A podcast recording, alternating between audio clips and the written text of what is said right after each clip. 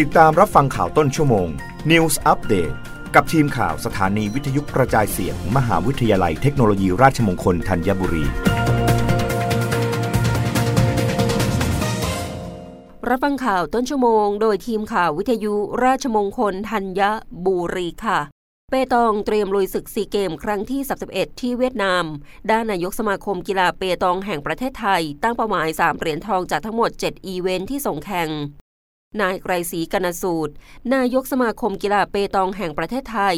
ยถึงความพร้อมของทีมเปตองไทย ชุดเตรียมเข้าร่วมซีเกมครั้งที่ 31 ที่เวียดนาม ระหว่างวันที่ 12 ถึง 23 พฤษภาคมว่า สมาคมได้ทำการคัดนักกีฬาจนได้ผู้เล่นระดับหัวกะทิ เข้ามาเก็บตัวในแคมป์ทีมชาติ และเริ่มเก็บตัวกันตั้งแต่ปลายปี 2564 จะเก็บตัวไปจนถึงต้นเดือนพฤษภาคมนี้ ก่อนบินไปแข่งขันที่เวียดนามสำหรับซีเกมครั้งที่ 31 มีการชิงชัยทั้งสิ้น 8 เหรียญทอง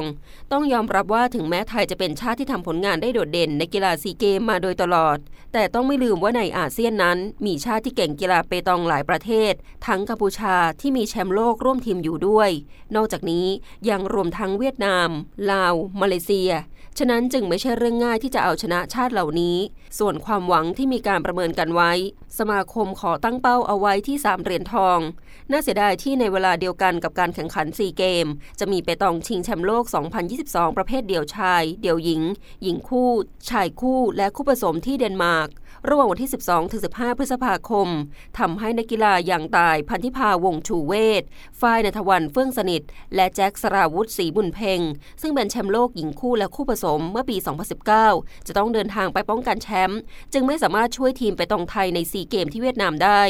สำหรับการแข่งขันเปตองในกีฬาซีเกมครั้งที่ 31 มีชิงชัยทั้งสิ้น 8 อีเวนต์ โดย 8 เหรียญทองที่ชิงชัยประกอบด้วย shooting ชาย shooting หญิง คู่ชาย คู่หญิง คู่ผสม ทีมชาย ทีมหญิง และทีมผสม 2 หญิง 1 ชาย โดยไทยส่งนักกีฬาแข่งขันทั้งหมด 7 ประเภท ยกเว้นชูตติ้งหญิง รับฟังข่าวครั้งต่อไปได้ในต้นชั่วโมงหน้า กับทีมข่าววิทยุราชมงคลธัญบุรีค่ะ รับฟังข่าวต้นชั่วโมง News อัปเดตครั้งต่อไป กับทีมข่าวสถานีวิทยุกระจายเสียง มหาวิทยาลัยเทคโนโลยีราชมงคลธัญบุรี